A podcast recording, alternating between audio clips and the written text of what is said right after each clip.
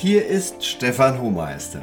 Ganz herzlich willkommen im Leitwolf Podcast Führen ohne Micromanagement.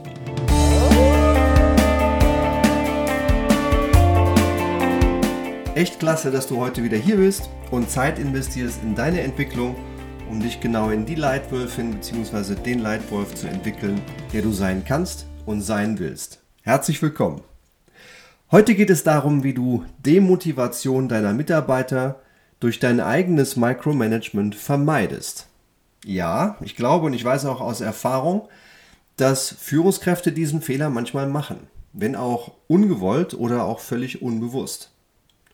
Und genau einer dieser Fehler war der Auslöser dafür, warum ich mich seit 25 Jahren sehr intensiv mit dem Thema gutes Führen beschäftige und auch warum ich heute mit dir diesen Podcast teilen darf.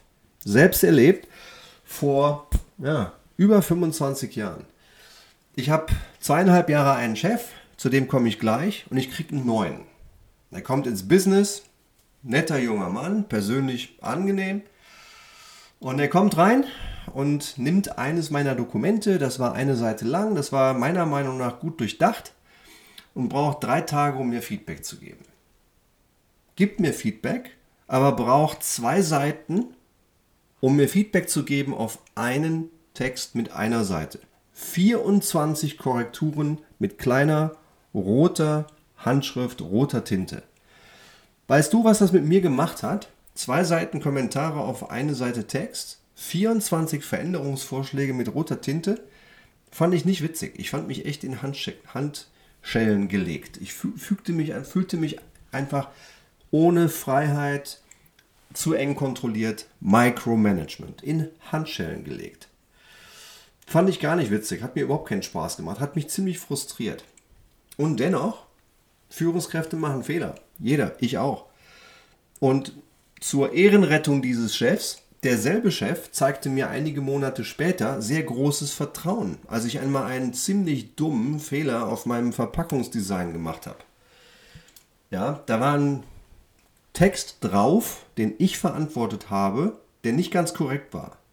Aber was hat mein Chef gemacht? Keinerlei Vorwurf, sondern einfach nur geschmunzelt und mich unterstützt. Also, das hat er wirklich super gemacht. Eine der häufigsten Fragen, die mir Führungskräfte stellen, ist, Sag mal, Stefan, kann ich eigentlich meine Mitarbeiter motivieren? Und meine Antwort, ja klar. Drei Sachen. Erstens, mach dir klar, jeder Mitarbeiter hat eine Grundmotivation. Deswegen kommen die ja jeden Tag zur Arbeit. Zweitens, vermeide Demotivation. Ja, mach dir bewusst, was du tust, was den Leuten den Spaß nimmt und stell es ab. Und drittens, motiviere aktiv.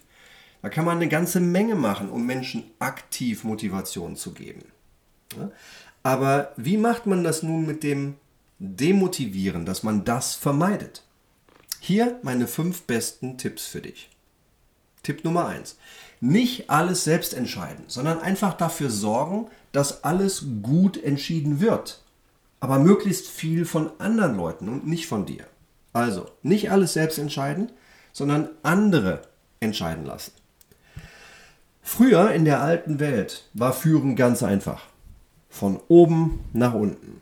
Informationen kaskadierte hierarchisch und oft in Silos von unten nach oben und die Person mit der höchsten Seniorität, mit den meisten Streifen auf der Schulter, traf die Entscheidung. Und die kam dann in Form von Arbeitsanweisungen von oben wieder zurück nach unten. Dieses alte Modell funktioniert heute nicht mehr. Warum? Weil die Welt viel, viel schneller geworden ist. Informationen stehen heute jedermann zur Verfügung. Überall auf der Welt, jederzeit, wo immer du bist. Ein Symptom, du als Führungskraft triffst heute in deiner jetzigen Rolle viermal so viel Entscheidungen in jedem Tag wie dieselbe du in derselben Rolle vor 20 Jahren. Viermal so viele Entscheidungen. Das zeigt, wie sehr die Welt sich beschleunigt hat. Und damit hat sich auch deine Rolle als Leitwölfin oder als Leitwolf geändert. Du musst nicht mehr alles selbst entscheiden. Im Gegenteil, das solltest du auch gar nicht. Du solltest andere in die Lage versetzen, gut zu entscheiden. Tipp Nummer zwei. Gib eine gute Balance zwischen viel Freiraum und nur wenig gezielter Kontrolle. Kontrolle nur auf den wenigen entscheidenden Dinge. Da solltest du dranbleiben, da solltest du auch eng dranbleiben, denn die müssen richtig sein. Ja, zum Beispiel hilft es Firmen, Teams und jedem Mitarbeiter richtig gute Ziele zu haben. Es ist echt erstaunlich für mich zu sehen, wie viele Ziele bei unseren Kunden ganz okay sind, aber noch nicht so richtig gut.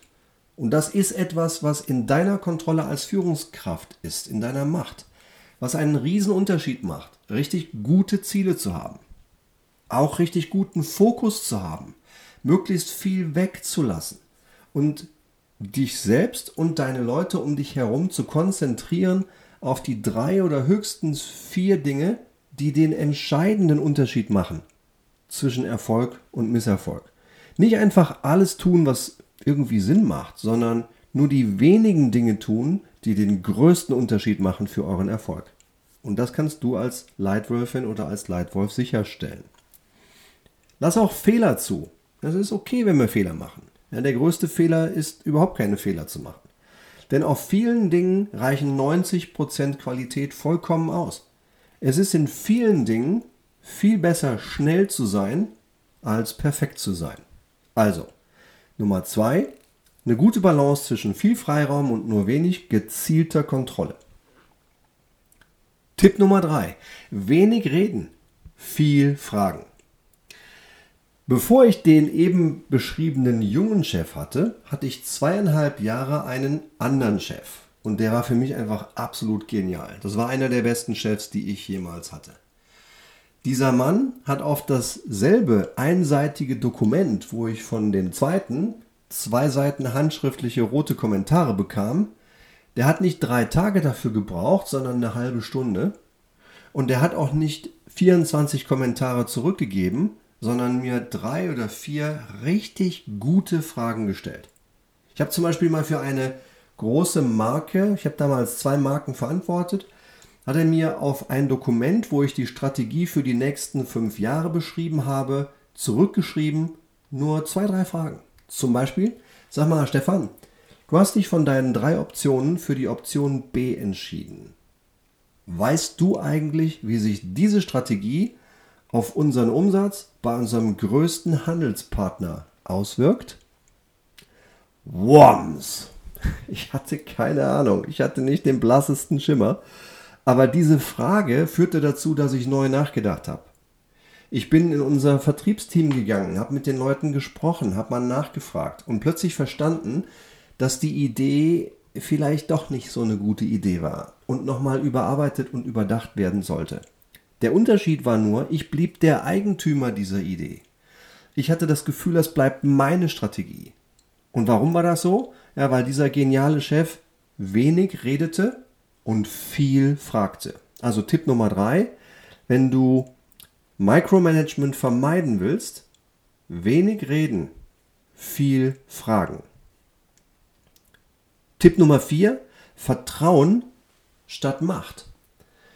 Einer der wichtigsten Unterschiede zwischen meiner Meinung nach schwachen Führungskräften und richtig guten Führungskräften ist, gute Führungskräfte führen nicht mit Macht, sondern mit Vertrauen. Klar braucht man manchmal mal eine klare Ansage, klar will man manchmal auch von seinem Chef die Richtung klar vorgegeben haben. Das braucht es tatsächlich manchmal. Aber das sollte nicht auf Macht beruhen, sondern darauf, was richtig ist. Und Top-Führungskräfte führen mit Vertrauen statt mit Macht. Ja, Vertrauen entsteht für mich immer dann, wenn ich das Gefühl habe, der andere sagt, was er denkt und danach tut er, was er sagt. Und zwar immer und immer wieder. Das baut in mir Vertrauen. Und Vertrauen ist die Grundlage für jede Beziehung. Auch für eine Beziehung einer Führungskraft. Also Tipp Nummer 4, Vertrauen statt Macht. Und Tipp Nummer 5, um Micromanagement zu vermeiden. Eine der Sachen ist, mit welchen Leuten umgibst du dich als Leitwölfin oder als Leitwolf? Wen nimmst du rein in dein Team und wen nicht? Tipp Nummer 5 deshalb, schaffe mutige Leader und nicht bequeme Ja-Sager.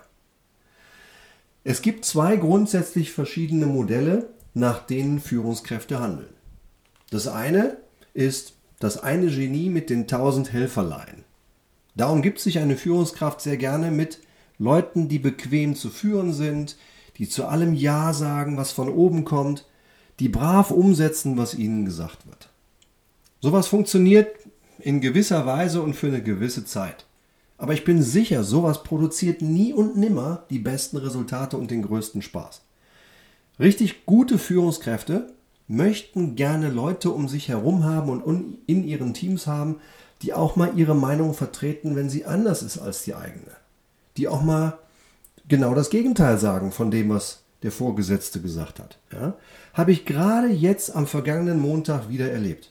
Einer meiner Kunden, das ist jemand, der führt ein weltweites Geschäft, der hat mir einen seiner Geschäftsführer angetraut, anvertraut für eine seiner größten Länderorganisationen.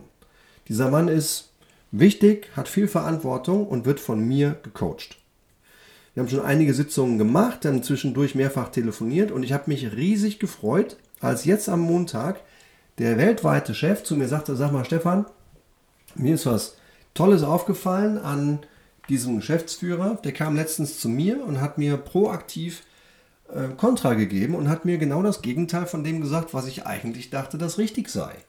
Aber gut begründet und angemessen und ist genau in die andere Richtung gelaufen. Das freut mich. Zitat Ende. Ich fand das klasse, weil ich gemerkt habe, dieser weltweite, ähm, diese weltweite Führungskraft will keine Ja-Sager, sondern der will Führungskräfte haben, die nicht das Bequeme sagen, sondern das Richtige. Ja?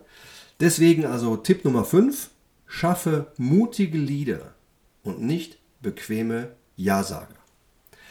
Wenn du diese Dinge beherzigst, dann wird es dir gelingen, Micromanagement zu vermeiden, Demotivation zu vermeiden und deinen Leuten möglichst oft durch gutes Feedback, durch klare Orientierung und durch gute Unterstützung Kraft zu geben, Energie zu geben und Motivation zu geben. Und darum geht es doch. Erfolg und Spaß. Hier nochmal zusammengefasst meine fünf besten Tipps für dich für das Führen ohne Micromanagement. Erstens, nicht alles selber entscheiden. Andere entscheiden lassen. Zweitens, gute Balance, viel Freiraum und wenig gezielte Kontrolle. Drittens, wenig reden, viel fragen. Viertens, Vertrauen statt Macht. Fünftens, schaffe mutige Lieder, nicht bequeme Ja-Sager. Wenn dir diese Tipps gefallen haben, dann freue ich mich, dich möglichst bald schon wieder hier begrüßen zu dürfen. Hast du weitere Fragen zu gutem Führen? Dann komm doch einfach mal vorbei bei einem meiner kostenlosen Führungsworkshops. Und wenn dir die Art gefällt, wie ich dir meine Erfahrungen hier weitergebe, dann gib mir doch gerne eine Sternebewertung in iTunes und abonniere diesen Leitwolf Podcast. Hier gibt es jede Woche wieder eine neue Ausgabe. Ganz herzlichen Dank für deine Zeit. Vielen Dank, dass du heute wieder dabei warst. Vielen Dank für deine Aufmerksamkeit. Dein Leitwolf Stefan.